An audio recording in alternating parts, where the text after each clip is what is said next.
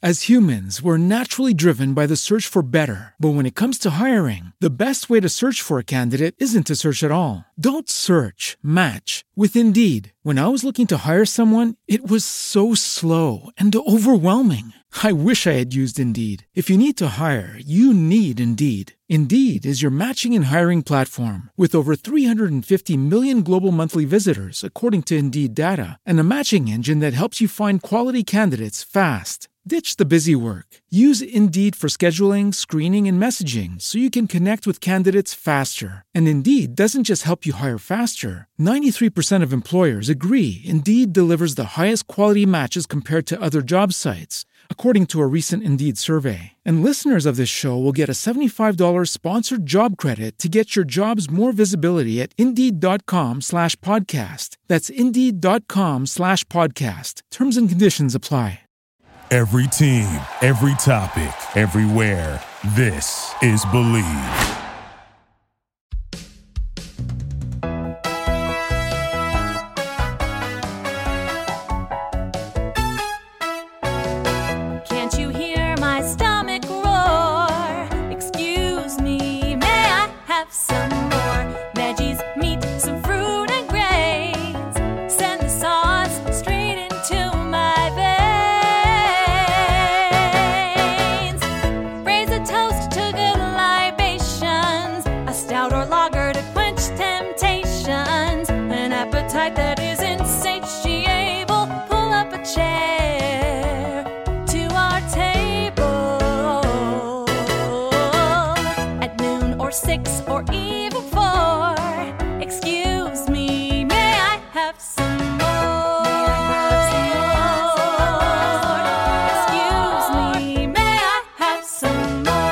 Welcome back to Excuse Me, May I Have Some More? We are the Foodcast with an Insatiable Appetite. My name is Brad Kramer, and my co host is Christine Struble. And uh, here we are, episode four. Um, we survived the Super Bowl buildup, which in the food world is always big. We survived the lead up to commercials and all that whole rigmarole. But my burning question as we sit here recording our first episode in February is Did Christine make it through dry January? Well, of course not, because I didn't even try to do dry January because that I I, I don't believe in New Year's resolutions. I don't believe in having a specific mantra or idea of limiting yourself. I am in my world, life is about balance. Some days you have two glasses of wine, some days you have none, and that's okay. But saying absolutely no it just wasn't going to work for me, especially when the Packers didn't make it the Super Bowl. You know how sad it was in my house that that we had to see Tom Brady and Tampa Bay go and raise the Lombardi trophy. It was not a good day. Not a good day on Sunday. So you turn to the bottle for that disappointment as opposed to just uh, gorge yourself on cheese curds? Uh, no, I, well, we did have some lovely Wisconsin cheese uh, served at our Super Bowl watching party, um, just as a nod to the great state of Wisconsin. But um, you know, at, at a certain point after the Weeknd performed the Pepsi halftime show, and it looked like the game was going to just kind of run away with things. It was best to maybe put on a Hallmark movie, try something else, Okay. because we all knew the outcome. It's okay. Don't get me wrong; it was great to see the Bucs win. Um, nice to see Gronk at Walt Disney World with uh, Mickey and Minnie celebrating. But uh, it would have been nicer if it was Aaron Rodgers. um, you are talking to a Browns fan whose team was robbed and should have beat the Chiefs three weeks ago. So let, let, this isn't all about you know the exalted Aaron Rodgers and the, and the Green Bay Packers. You know. Well, then you were in the same spot as me. You made you didn't really have a dog in the fight. So did did you turn to uh, a delightful spread of food in order to make it be a little better? No, actually, Super Bowl. Oh, excuse me, I said that. Big game food was not a thing for me this year. Um, I don't know why.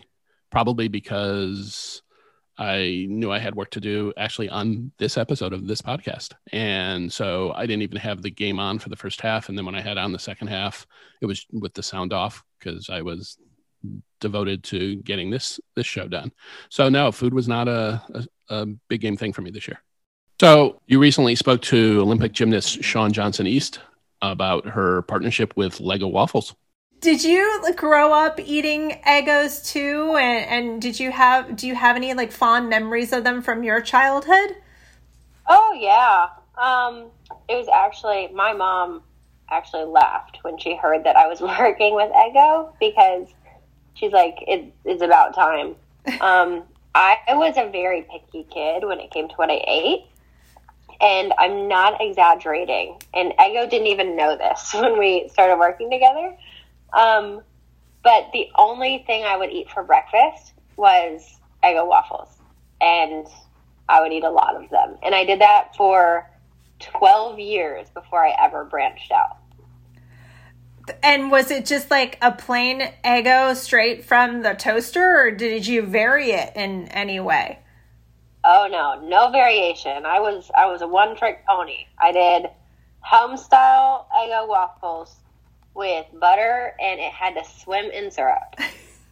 Well, and and when I think about waffles now, it's it's one of those things that uh, it's a food trend that we see that kind of branches even beyond breakfast, where you Mhm. you cook them a little less and turn them into a taco or something.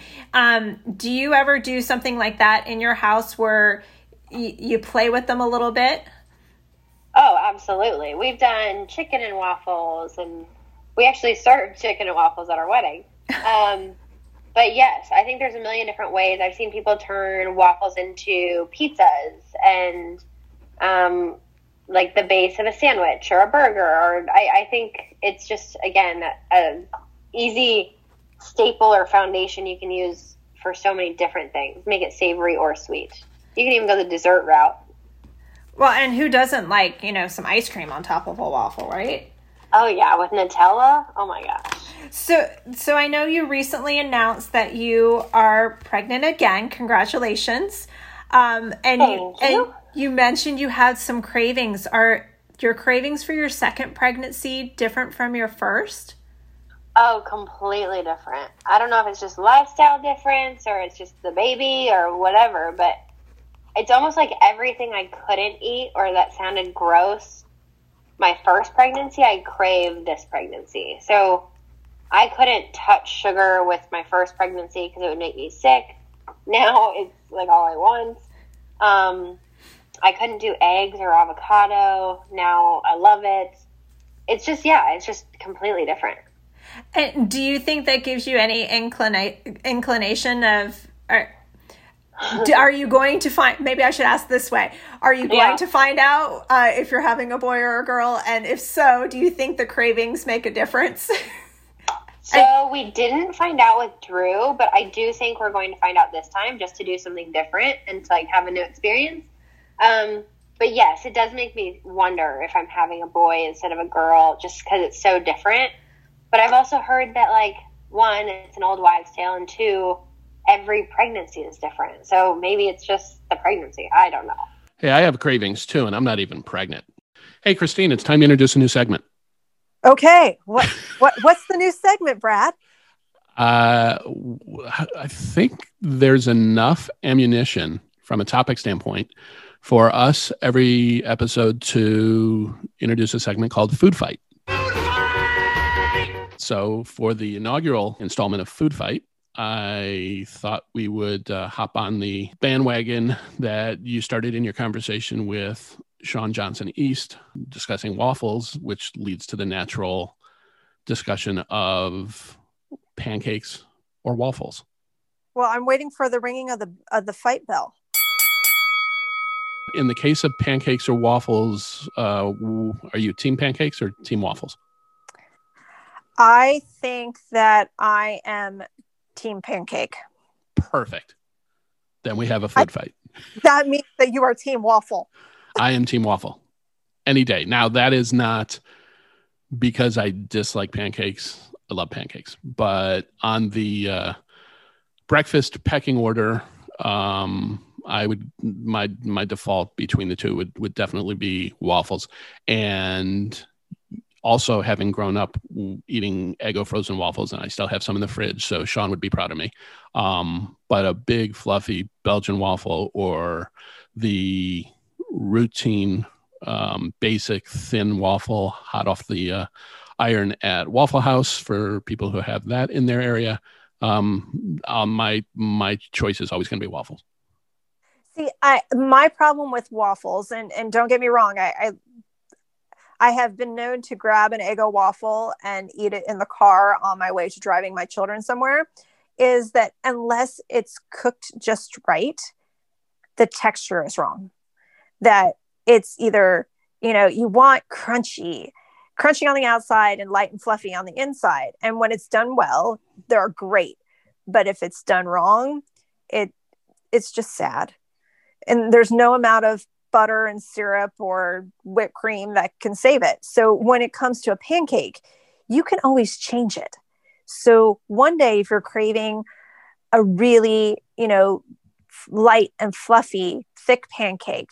You can make sure you make it that way and change the batter a little bit and you manipulate it so it comes out just right. And then other days, you make it super super thin and almost like a crepe but it's still a pancake and you can you know make layer on top of layer and and and put butter in between each of them and then the the butter kind of melts and flows into the syrup so then you have buttery syrup or you can even go on a totally different way and do like those big Japanese souffle pancakes where they're they take up almost like an entire plate because they're an inch thick and they're like a dessert.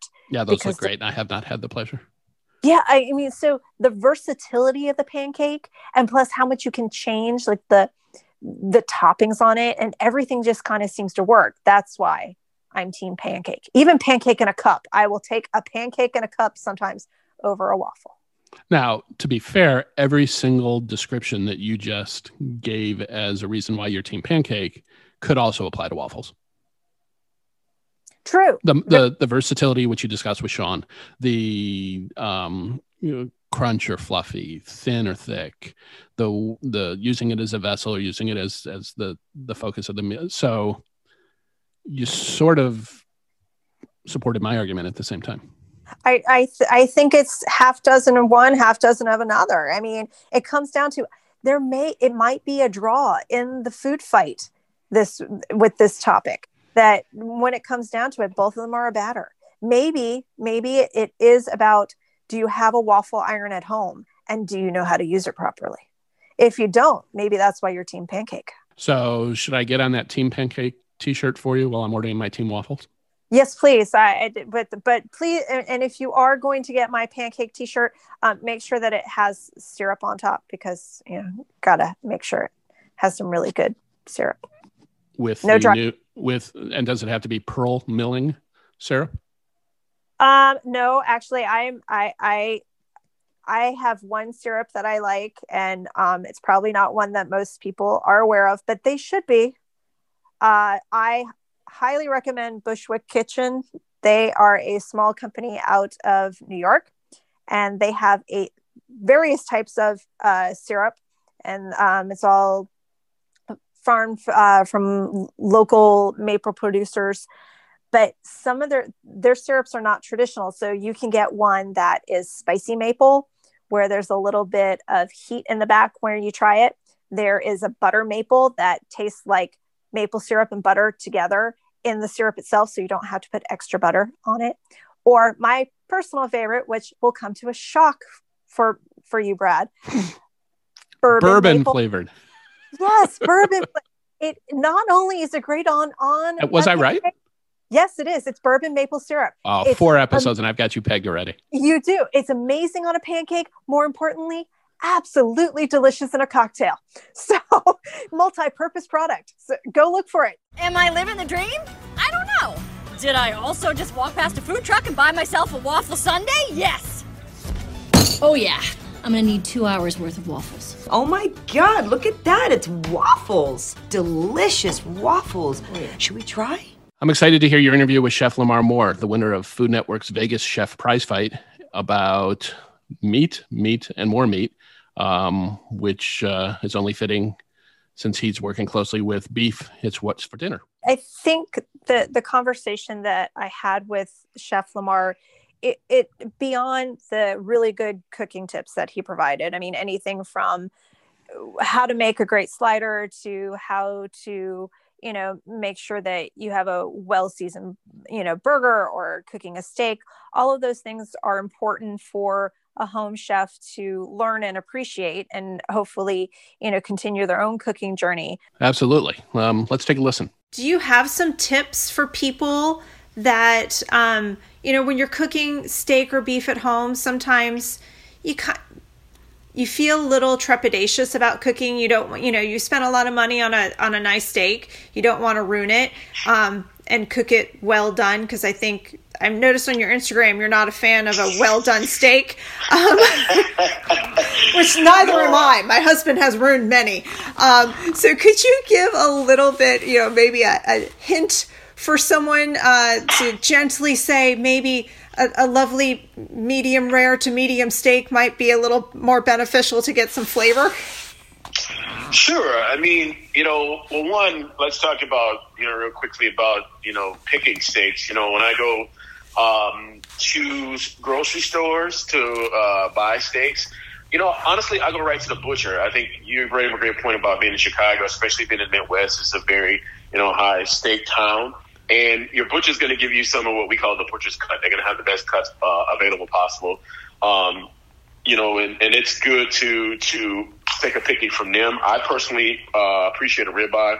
It's got a lot of nice marbling on there. Um, when I'm cooking the steaks, I start at high heat, uh, meaning I want to get a good sear on the outside to lock in a lot of that flavor. And I go very simplistic with a little bit of salt and pepper.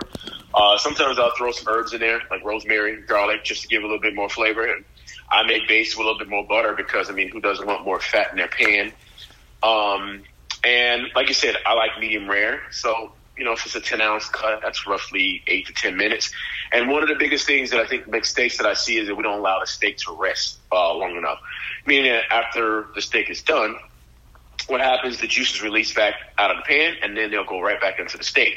And what it allows is, you know, to maximize a lot of the, the flavor and juice content. And also, when you're cooking a steak too, if you want it medium rare. You know, I tell like my mom, my mom and I talk about this a lot. When you go to restaurants, you know, the steaks, what we call, they sit in a window, so they they they the heat, the temperature rises a little bit more. So if I want, you know, a steak medium, medium well, I tell a medium because by the time the steak gets to the table, uh, the temperature is going to be up, you know, uh, uh, a few notches. But again, going back home, you know, good pan sear, heavy duty saute pan works well too.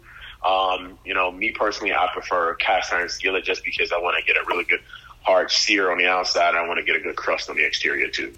If I'm thinking about making sliders, and we know that the beef portion is really important, how uh, um, important is the bun too? Because buns can be controversial with people. Where you like, you know, you used a brioche. Some people like the potato bun. Does it come back to all the other flavors in the slider that makes it work, or is it, you know, a textural thing? Um, you know, it can be a textural thing. You know, I like, I love brioche because it's a little bit sweet and softer uh, potato rolls, you know, work really, really well too.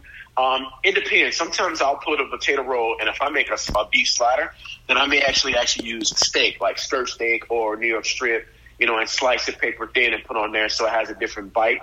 And as I bite into it, it pulls very, very differently.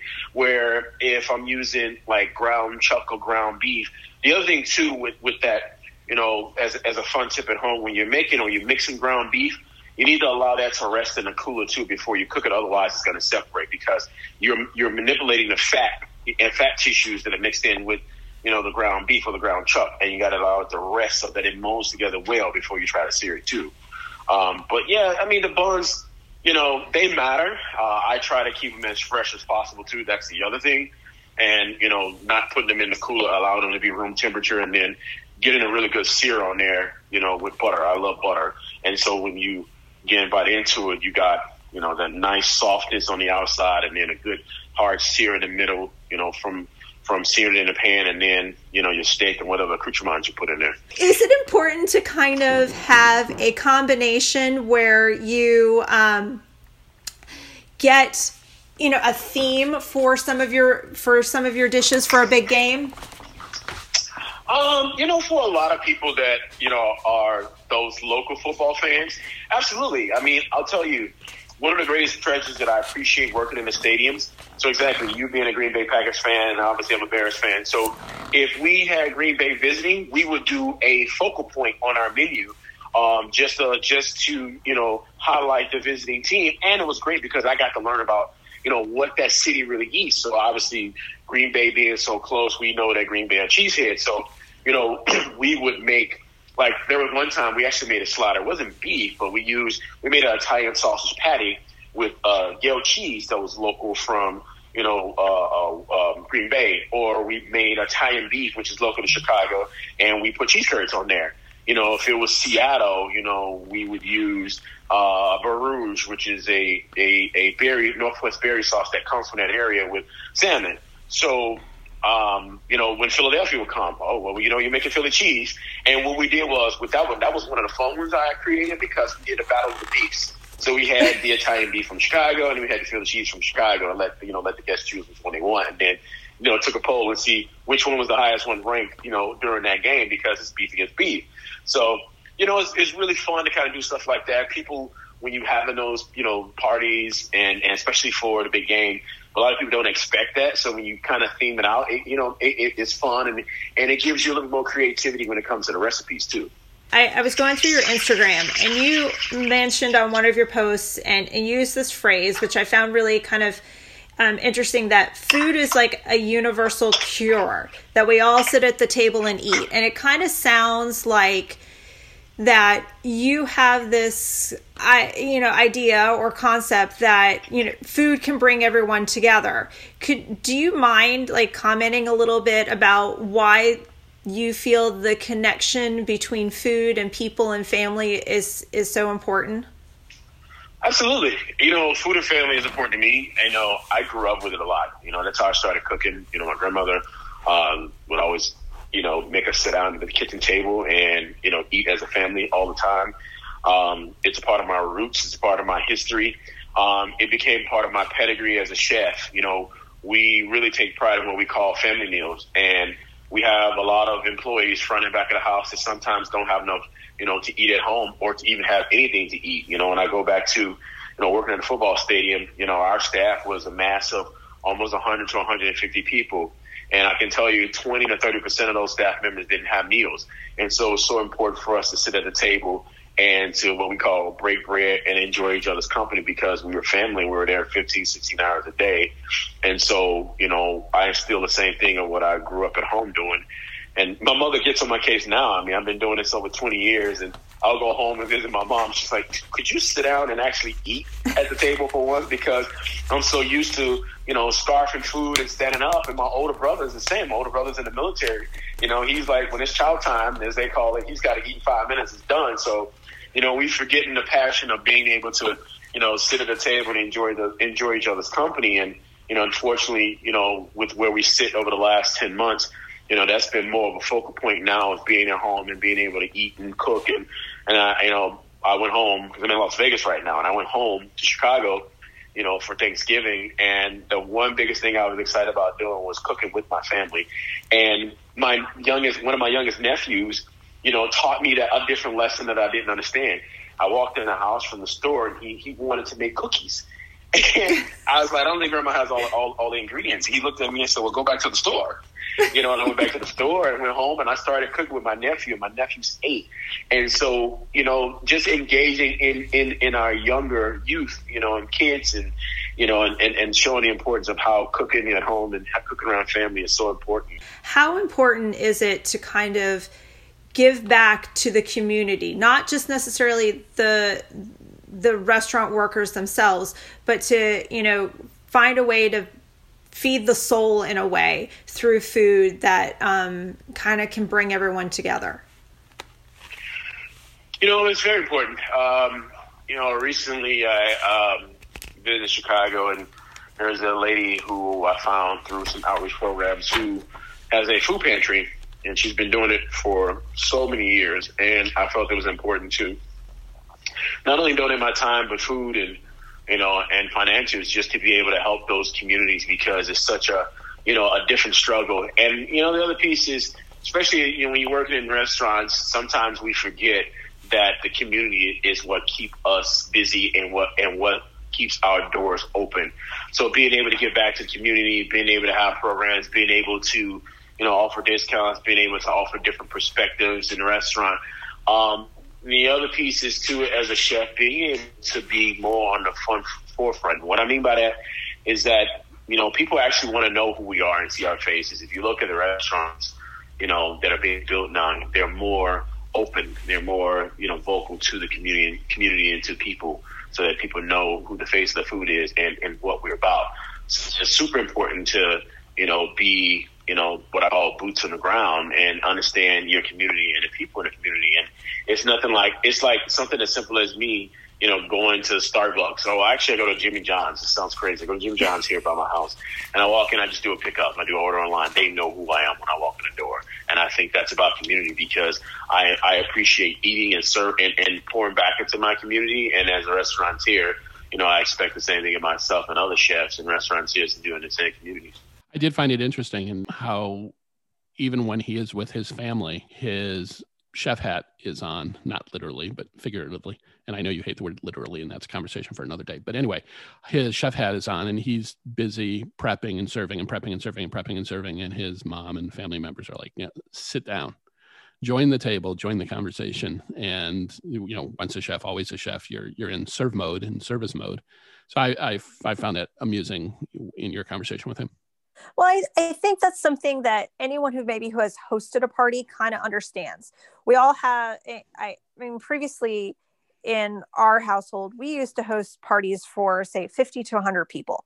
And what would happen is as the party host, you were always kind of stuck in the kitchen. And although people say, oh, the party gravitates to the kitchen, there is almost like a, a, a, a, a fake wall where you are so Im- immersed into that prep work or making sure that everything is perfect that you hear the conversation and kind of like this mm, just rambling all around you but you aren't ever really a part of it because you haven't stepped outside of the the to-do list and put yourself in the moment.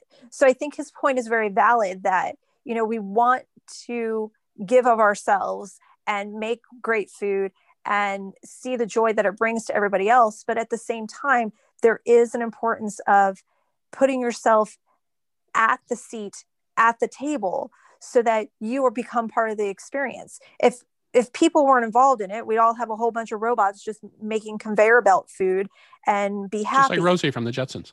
Well, exactly.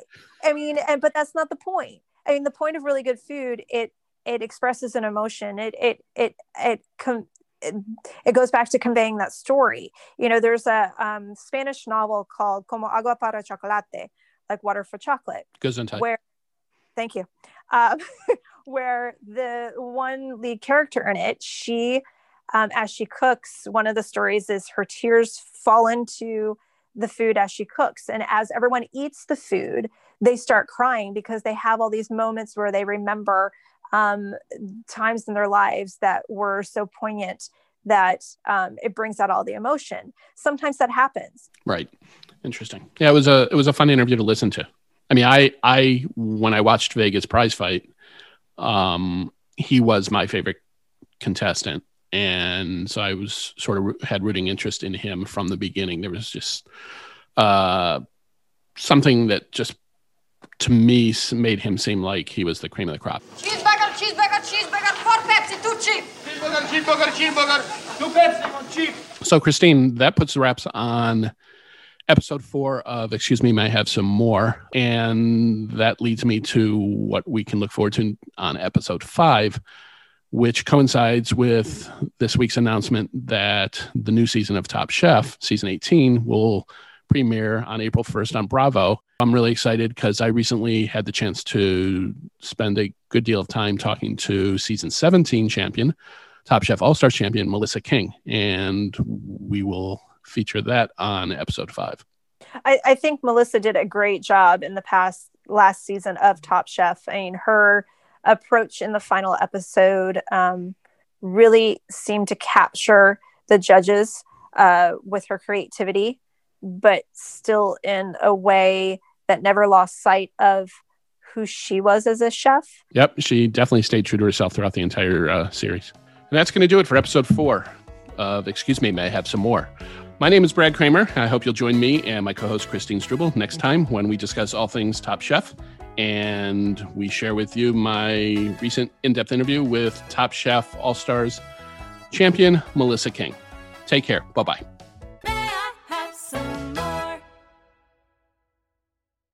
As humans, we're naturally driven by the search for better. But when it comes to hiring, the best way to search for a candidate isn't to search at all. Don't search, match with Indeed. When I was looking to hire someone, it was so slow and overwhelming. I wish I had used Indeed. If you need to hire, you need Indeed. Indeed is your matching and hiring platform with over 350 million global monthly visitors, according to Indeed data, and a matching engine that helps you find quality candidates fast. Ditch the busy work. Use Indeed for scheduling, screening, and messaging so you can connect with candidates faster. And Indeed doesn't just help you hire faster. 93% of employers agree Indeed delivers the highest quality matches compared to other job sites, according to a recent Indeed survey. And listeners of this show will get a $75 sponsored job credit to get your jobs more visibility at Indeed.com slash podcast. That's Indeed.com slash podcast. Terms and conditions apply.